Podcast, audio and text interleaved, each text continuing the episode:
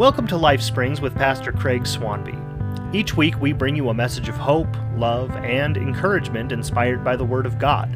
At Life Springs, it's our goal to win people for Christ, train them in God's Word, and send them into the world to share the gospel.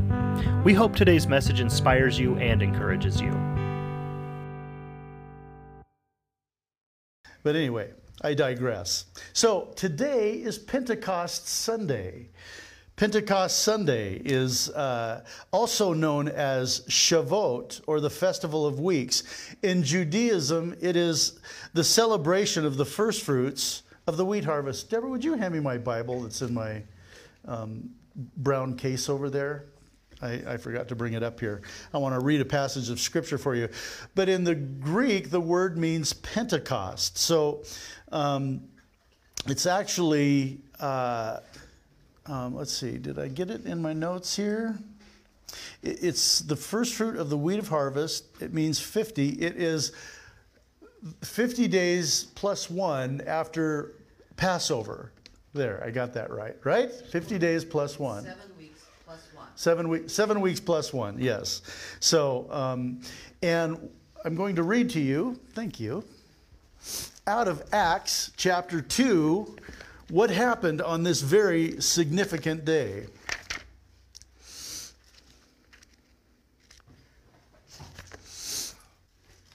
Just so you know, it's really here in the Bible. I'm actually opening up a Bible. You hardly see that in church anymore. What's the Bible? this, this book right here. Okay, so Acts chapter 2, when the day of Pentecost had fully come, they were all with one accord in one place. And suddenly there came a sound from heaven as of a rushing mighty wind, and it filled the whole house where they were sitting. Then there appeared to them divided tongues as of fire, and one sat upon each of them. And they were all filled with the Holy Spirit and began to speak with tongues, with other tongues, as the Spirit gave them utterance. And there were dwelling in Jerusalem Jews, devout men from every nation under heaven. And when the sound of the uh, or when the sound occurred, the multitudes came together and were confused because everyone heard them speak in his own language. Then they were all amazed and marveled, saying to one another, "Look, are not all these who speak Galileans? And how is it that we hear each in our own language in which we were born?" Parthians and Medes, Elamites, those dwelling in Mesopotamia, Judea, Cappadocia, Pontus, and Asia, Phrygia, Pamphylia, Egypt, and the parts of Libya joining Cyrene, visitors from Rome, both Jews and proselytes, Cretans and Arabs. We hear them speaking in our own tongue the wonderful works of God. So they were all amazed and perplexed, saying to one another, Whatever could this mean? Others, mocking, said, Oh, they're full of new wine. And then Peter goes into this whole sermon of what this exactly meant. And he talks about Jesus and how he was crucified and how he raised, was raised from the dead. And 3,000 people got saved in this, uh, in this environment. And these were people from all over the nations that got saved. And guess what they did? They took this new message, this gospel, this good news, they took it to their hometowns, to their nations, to their areas, and it spread the gospel rapidly. That was the beginning of the church. And for 2,000 years, the gospel has been being preached. Do I sound excited? I'm excited, and you should be excited too, because you know what? If the gospel had not been preached, if that day had not come, if Pentecost hadn't happened, we wouldn't be here. And we should grieve in our hearts for all those who aren't here. Because there are thousands here in Spokane and the surrounding area who need this gospel. You know what gospel means? Good news. We are the containers, we are the carriers of the good news of the gospel of Jesus Christ. That alone should get you out of bed every day excited. When you wake up, when you get up, when you greet the new day, the new morning, are you excited that you get to serve Jesus? I am excited to serve Jesus every day. And I pray every morning, God, direct my steps. Show me who I'm supposed to talk to. Help me do something this day to bring glory to your name. That's why uh, I do what I do. That's why I've been in full time ministry. Now, listen, I've been in full time ministry since 1980. I haven't been paid full time ministry since 1980. I'm not getting paid full time ministry now. But I've been in full time ministry, and guess what? So are you. Once we are saved, we are in full time ministry. We just need to ask God, God, what is my ministry? What is my calling? And then go do that with all your heart, soul, mind, and strength. Serve the Lord. Be excited. Be excited because this day happened. This Pentecost day happened. The Holy Spirit was poured out. In one day, 3,000, and then multitudes were added after that. They were being added to the church daily. Isn't that exciting? Hello, welcome. I'm on fire. Hold on to your hat. We're talking about Pentecost Sunday right now. What an exciting thing it is to celebrate uh, this day. And you know, I, I, I, thought about it, but I kind of thought about, about it a little bit too late. We really should have had a birthday cake here, you know. I will find any excuse to eat cake, and this would have been a great day to eat cake, but, uh, but I didn't think about it. So, anyway, I hope that you are aware of these significant times. And guess what? During these feast times, is Jewish feast times, you know, the first spring feasts speak of the first coming of Jesus prophetically the fall feasts speak of the second coming of Jesus in many ways. And, you know, uh, there is going to come a time when I'm going to share a whole message on how that plays out. It's very fascinating. But you know, I just, on days like today, I am looking up with a little more intensity, going, Is today the day, Lord? Is this, is this the day of the rapture? What's, I mean, what a perfect day. The day of the birth of the church is the day of the homecoming of the church. Wouldn't that be awesome? I know you. Some of, some of. Eh, that's exactly right. The day isn't over. So be looking up. Be praying. Hey, listen.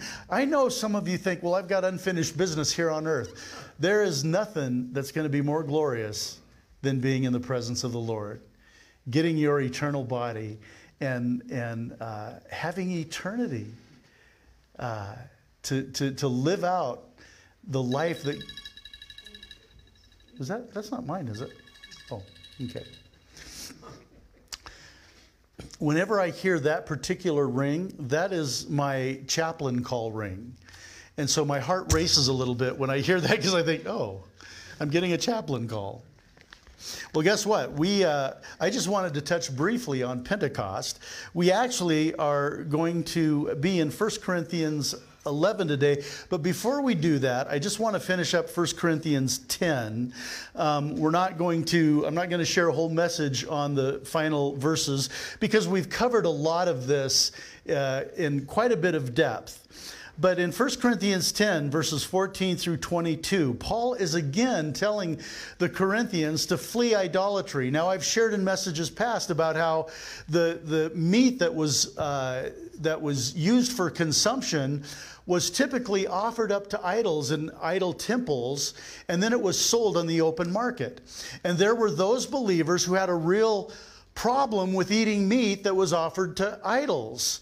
And, and it, it violated their conscience. And then there were those believers that didn't violate their conscience at all. They didn't care. They knew an idol was nothing. And so they would eat the meat. But if a brother was eating uh, idolatrous meat in front of a brother that, who was weaker in conscience and didn't think they should be doing that, that was causing that brother to stumble. And Paul needed to address this, and he did. And in verse 14, he says, Therefore, my beloved, flee from idolatry. The whole point of this was that if you see that as idolatry, then, then don't do it. You know, if to you you're eating meat sacrificed to an idol is idolatry to you, don't do it. Flee from idolatry. He was reminding them that uh, if they know the food has been dedicated to an idol, that it has been dedicated to demons. So it wasn't the idol. The idol, the, the created thing that man made, handmade thing, was nothing. But there was a spirit behind that idol, a demonic spirit that those uh, meats were being dedicated to. And so um, he was saying if you know something has been dedicated or offered to demons, stay away from it. Now, if something was, he also said, if it's something that's set before you, you know, and you don't know, don't ask. Eat it, enjoy it. You know, don't be don't be concerned about idols or demons, but stay away from those things that you know have been dedicated to demonic forces. And you know what? That's true for us today as well. Not so much to meat, you know, we don't go to Safeway and go, well, I wonder if this meat was dedicated to a demon or offered up in, in an idol temple. You know, we don't worry about that anymore. But there are things that float around our culture and our society that have demonic or- origins to them. For example, stay away from Ouija boards. How many of you grew up playing with Ouija boards? I did. I hope you didn't, because they are demonic. They are a they they are a um, uh, a gateway to the demonic realm. And so Ouija boards, even though they're sold in the toy aisle of you know just about uh, Walmart and every store that has a toy aisle, they're not toys. They're demonic. Stay away from them. Horoscopes. Everybody likes to read their horoscope. Oh, what does this say about me today? But horoscopes are of a demonic nature. It was a corruption of the Mazzaroth that God created. You know, God did create signs in the heavens. He called them the Mazzaroth. There is the story of the gospel in the zodiac signs, but the zodiac signs were corrupted by man way back in Babylon, and it became a demonic uh, source of worship. So stay away from horoscopes, horoscopes, astrology, fortune telling, palm reading, seances, crystals, and all their forms. Need to stay away from them. They all have a demonic origin. And so please stay away from those things.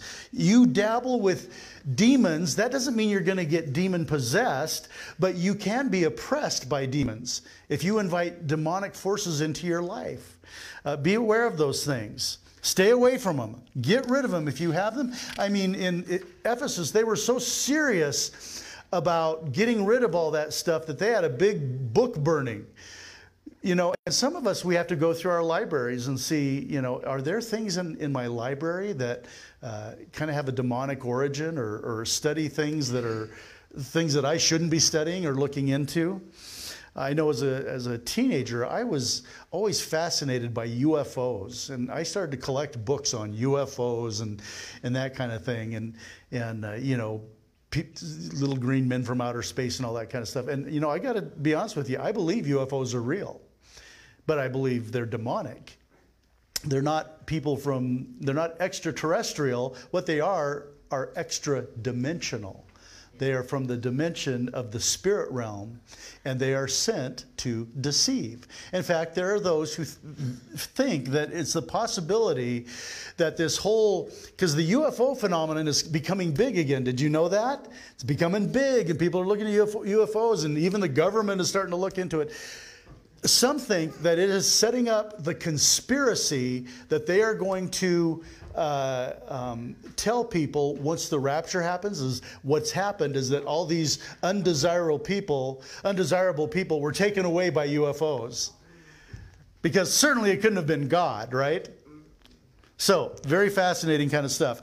But um, you know, the stuff I was reading back then was not good stuff. It was it led to a lot of confusion. I was so thankful when I became a believer and I ran across a guy by the name of Chuck Missler. You have probably heard me talk about him. He passed away a few years ago, but he became a real mentor to me because he was so biblically based in his in his teachings, but he liked weird things. He liked to go off into weird things, and he has a whole book on um, uh, UFOs and alien encounters and things like that, and it's fascinating. But it comes, he comes at it from a, a biblical perspective, and so he taught me a lot.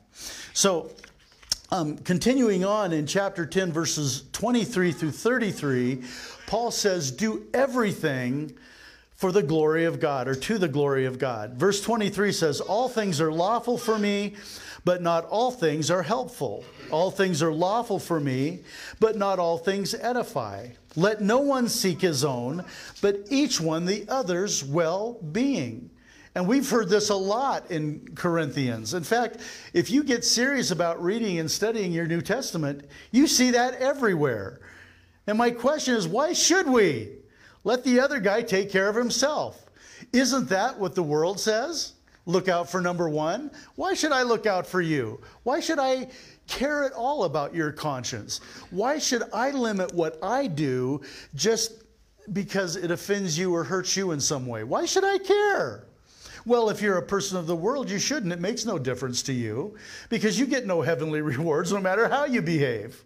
You're already under the judgment of God.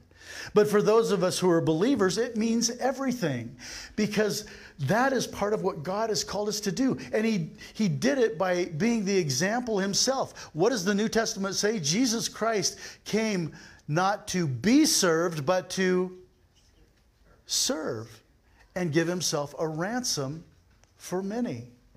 Jesus Christ is our example. He showed that example when he, the Lord of all creation, the God who made the disciples' feet, stooped and washed the dirt and the grime and the filth off their dirty, stinky feet. That's what the Lord of creation did for us. And so that's exactly what Paul is saying we are supposed to do for others. Did Jesus go to the cross for his sake? Or did he go to the cross for your sake? He didn't need to go to the cross. He would have been just fine without having to suffer that. And so we're to honor our brothers and sisters in Christ by being aware of others' sensitive conscience. Why? Because this is a service of love. Because we, you know, you know what the business we are in, the church business we're in, you know what it is? The number one mandate love one another. Love one another. And that is such a simple and easy thing, and it sounds so wonderful and glorious, but it's hard, isn't it? That takes a whole lifetime to figure out how to love one another because we irritate one another. You don't act just the same way that I act. You think differently than I think. You behave differently than I think. And sometimes you behave in ways that I don't want you to behave. And I want to come and get in your face about it. But God hasn't called me to do that. God has called me to love you right where you are. And you know what? I do the same thing to you. You hang around me very long, you'll find there are things about me that irritate, uh, just irritate you. And yet, you know what? God's called you to love me too. We are in the ministry of loving one another. And by this, we bring glory to God. Our service to Christ is to present Him through our lives so that others might see Him and desire Him. As we're loving one another, I mean, we should be the most loving and kind and, and conscientious group of people towards other believers that you can imagine because the outside world is always looking. What does the world see when they see the church at large? What do they see? What do they call us? Hate filled bigots, hypocrites. Man, we can't even have one denomination. There has to be 40,000 denominations. We can't hardly stand to be in the same building with one another. You irritate me, I'm going to go start my own church somewhere else.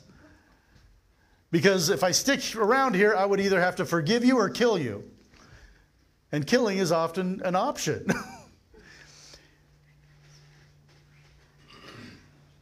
and yet we are called to be an example so that the world looks in and goes, oh, man, I would like that. I live, I, because they really do live in a hypocritical world. Isn't it hilarious when people say, oh, the church is full of hypocrites? Of course. Of course, the church, do you think the world you live in isn't? How crazy.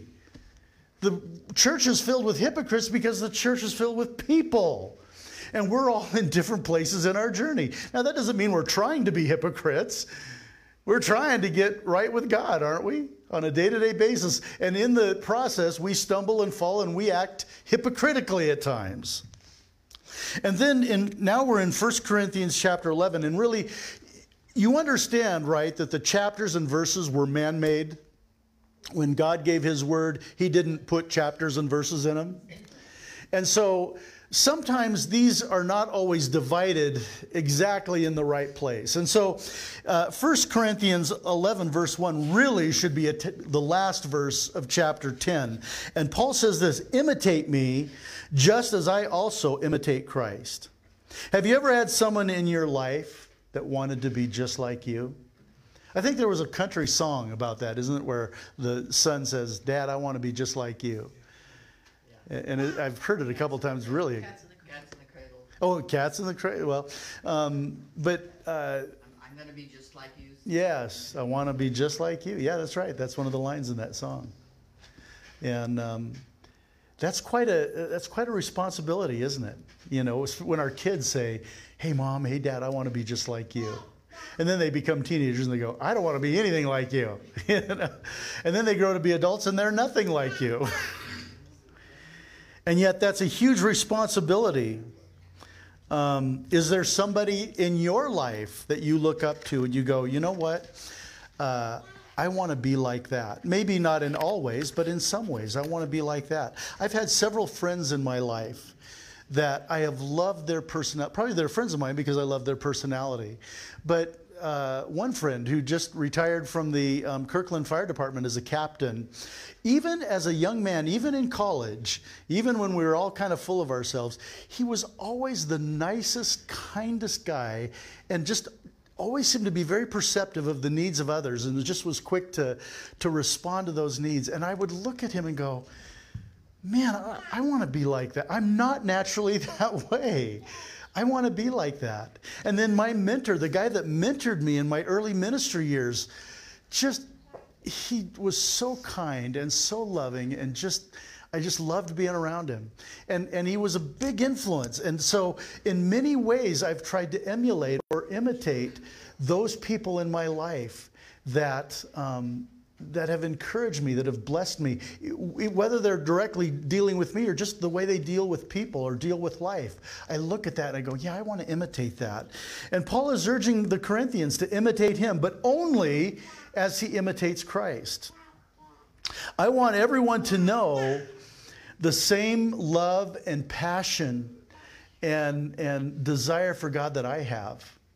And I would love for people who are in my life to imitate that. But I don't want them to imitate everything about me because I have a lot of flaws and weaknesses. And so I can say you to you, imitate me as I imitate Christ. But don't imitate the other stuff. And it's so funny. Preachers have this tendency as young preachers. We you know, we're trying to find our voice, we're trying to find ourselves. And so we imitate a lot of different preachers, you know, at first. But usually what we end up doing is imitating their weaknesses, not their strengths. And so, you know, you, you do have to learn how to find your own voice in your own life. But but it's a good thing to find a mentor. Of course, we can imitate Paul by reading his writings and emulate what he says. But it's good to find people, you know, in your life too that have characteristics that you like, that you enjoy, and say, you know what, I want to imitate that.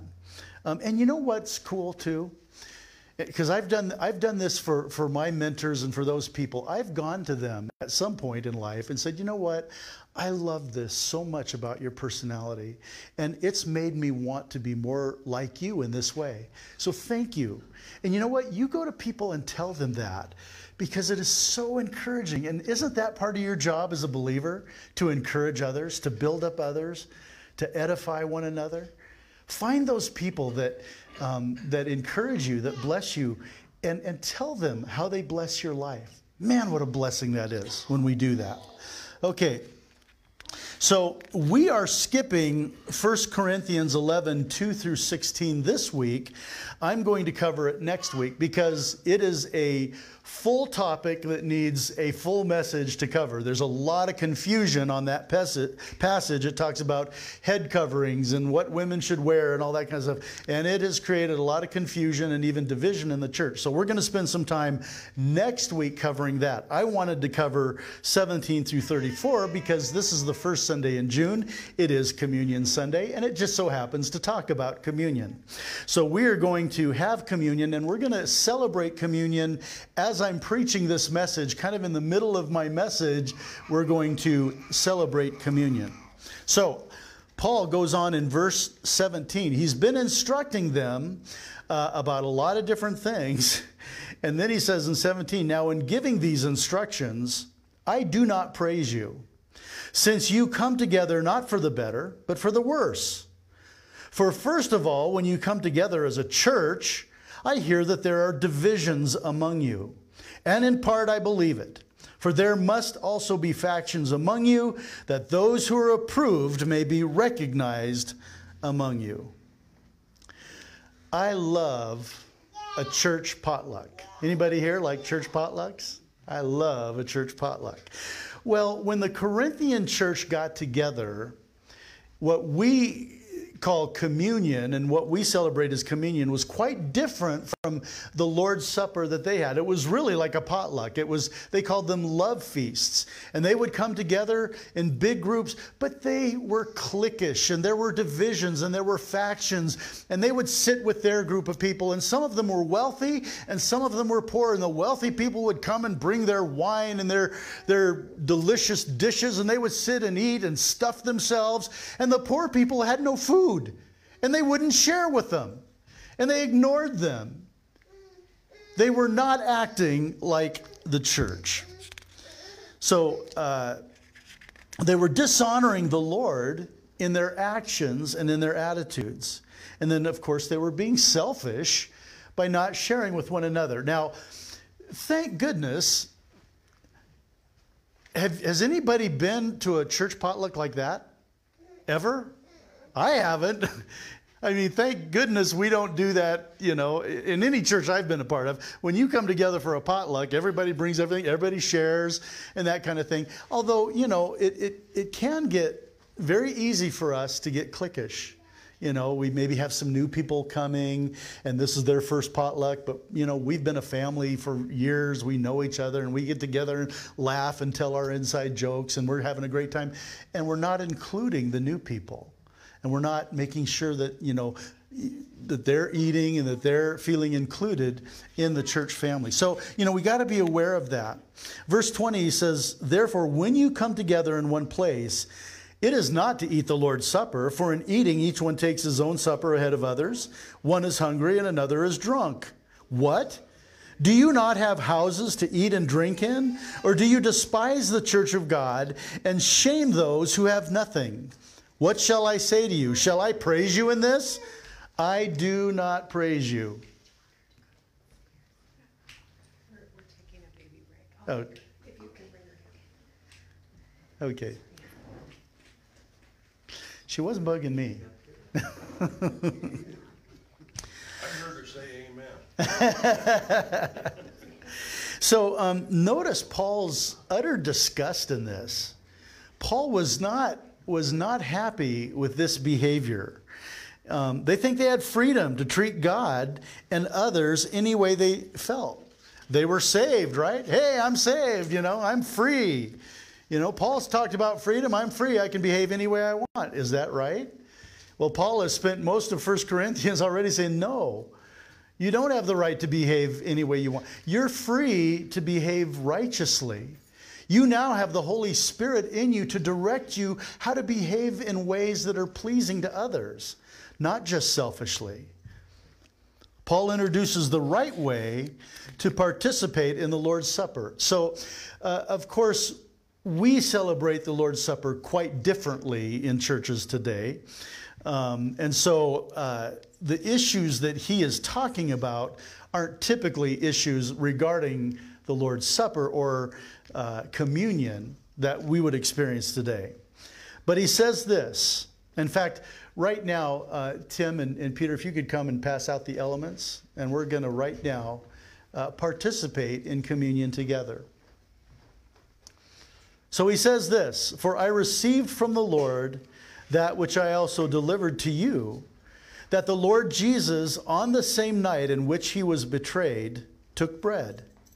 And when he had given thanks, he broke it and said, Take, eat.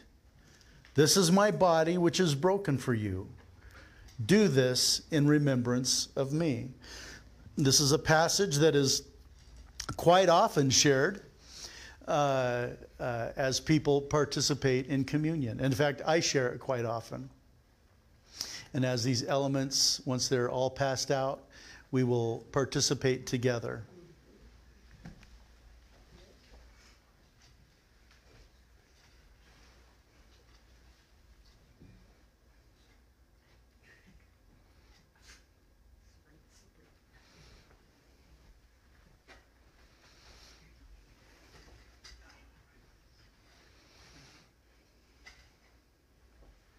Thank you. Let's see if I can grab one. There we go.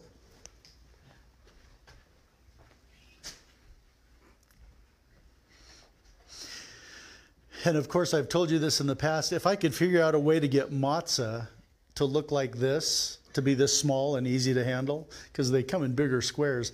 I love matzah because matzah is unleavened bread, it is pierced, and it is striped. What a great representation of the body of Jesus Christ that was pierced and that was striped. Thank you.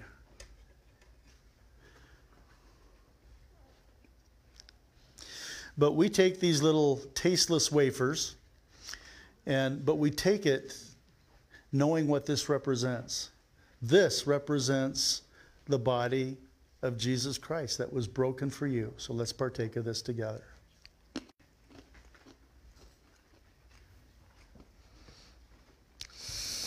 And verse 25, in the same manner, he also took the cup after supper, saying, This cup is the new covenant in my blood. This do as often as you drink it in remembrance of me. Let's take the cup.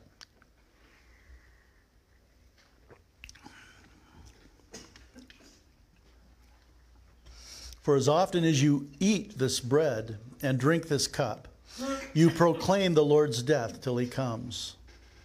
Our participation in this sacrament reminds us of what it cost Jesus to purchase our salvation. Now, there are uh, lots of church traditions that um, hold to different ideas of what this means. Of course, the Catholics believe in transubstantiation, that this bread and this wine becomes the literal body and blood of Jesus Christ. Um, we don't believe that. We believe it's symbolic of the sacrifice that he made. There's, there's, there's about five or six different um, conclusions that people come to. It's very interesting how they come to some of these. So we have already taken communion, so this is a little bit backwards, but you okay? Okay. Um, this is really when we come to communion, we should be prepared to take communion.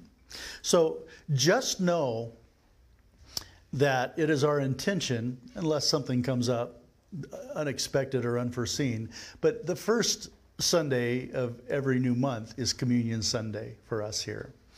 So, as we approach knowing that every first Sunday, how should we prepare to take communion? Well, verse 27 says, Therefore, whoever eats this bread or drinks this cup of the Lord in an unworthy manner will be guilty of the body and blood of the Lord. So, what would an unworthy manner be of coming to this communion time?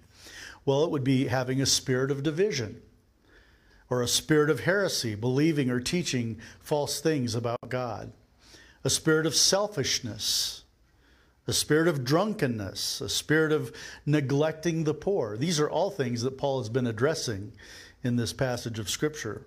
A spirit of irreverence in the house of God, a spirit of unforgiveness.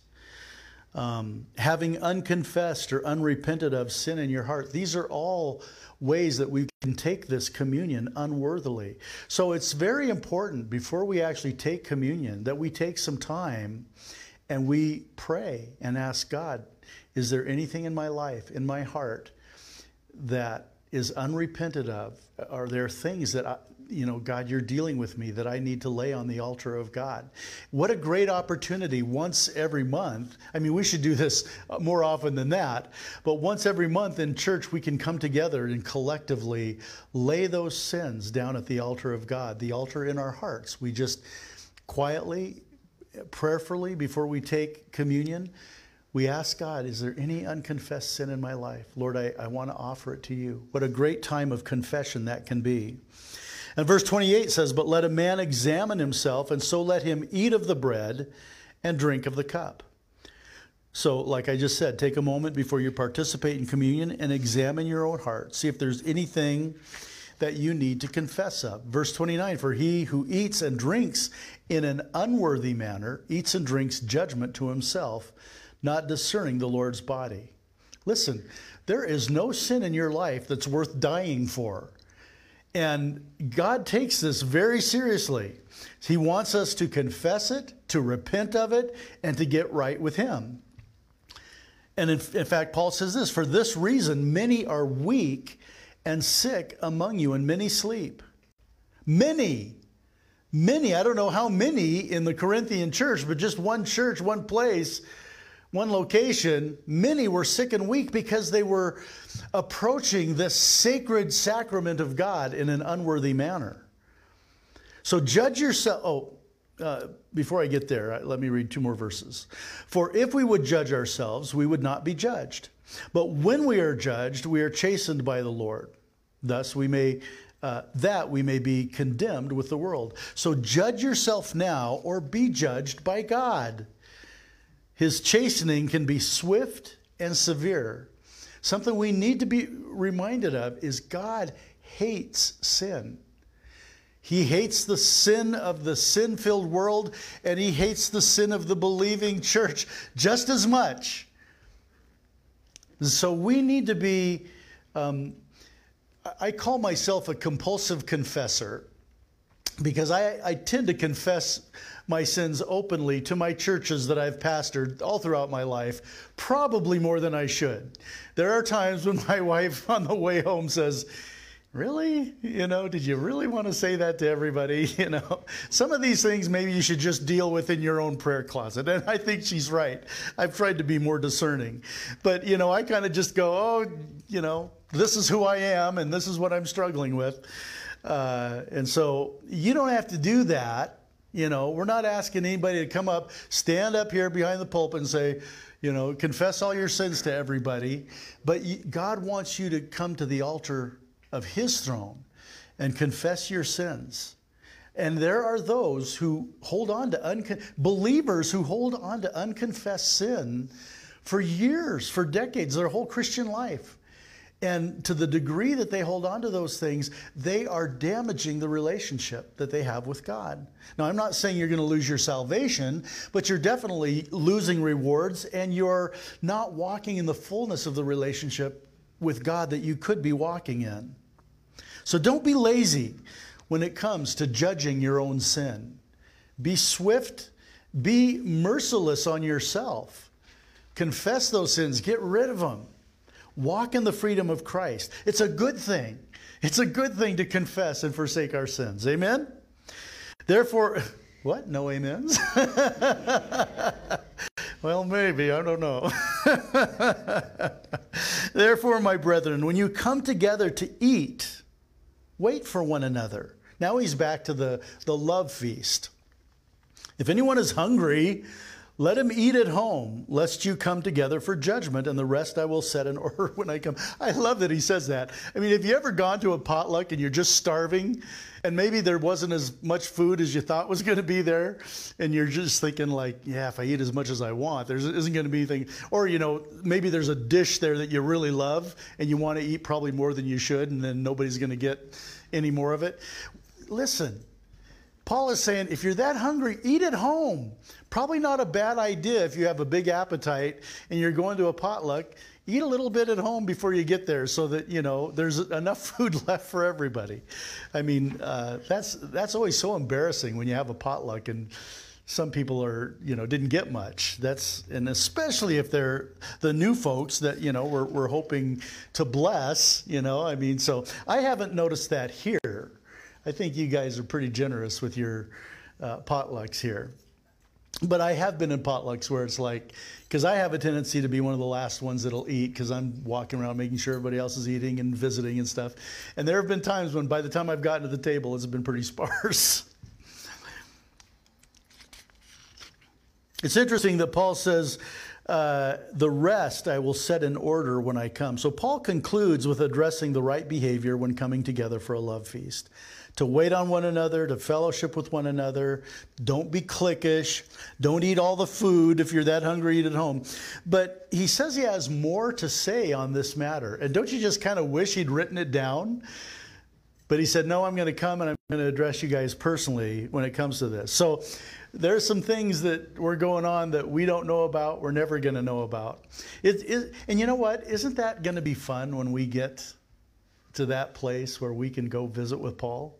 Paul, what was it? You know, what was going on in the Corinthian church that you didn't write down? I mean, he wrote down a lot of stuff. He was pretty open about some of the sins they were dealing with, but there was more stuff that we don't know about. So, what is it that you hear God telling you to do or to stop doing? You know, there are the sins of commission and there are sins of omission. Sometimes there are sins because we're not doing what God has called us to do, what God has told us to do. What has God told you to do? You know, there was a time, I think I've addressed this before, but there was a time in the church movement called the shepherding movement. Anybody remember the shepherding movement? There was a time when pastors felt called, there were certain pastors, a certain group, that felt called to be such, uh, so much in their congregation's life that literally the congregation had to come and ask them how to do anything. Pastor, what car should I buy? Pastor, who should I marry? Pastor, I mean, they, and Pastor, what's my calling? and you know the pastor had to kind of ordain to them this is you know this is what you're called to do this i mean they directed every movement of these people's lives it was called the shepherding movement and lo and behold big surprise it fell apart because who wants to be controlled and guess what? I don't want to control you. So you don't ever have to worry about that. I am your shepherd, but I am your shepherd only to the degree that you invite me into your life yeah, if you want to come to me for advice on something, I'm glad to pray for you and, and share with you anything the Lord might give to me for you. But I ain't here to direct your life. I'm not here to tell you who to marry, who not to marry, what to drink, what not to drink, what to drive, what not to drive. I'm not here to tell you that stuff. Now, I would love to pray with you if you go, you know, I'm praying about my calling and you know, it's kind of, there's like a couple things that I think I'm hearing from the Lord. What do you think, Pastor? I would love to pray with you about that. You know, uh, anything that you feel like you'd like prayer about, I would love to pray with you. And we will discern the wisdom of the Holy Spirit together. Amen? I think that's how it's supposed to work.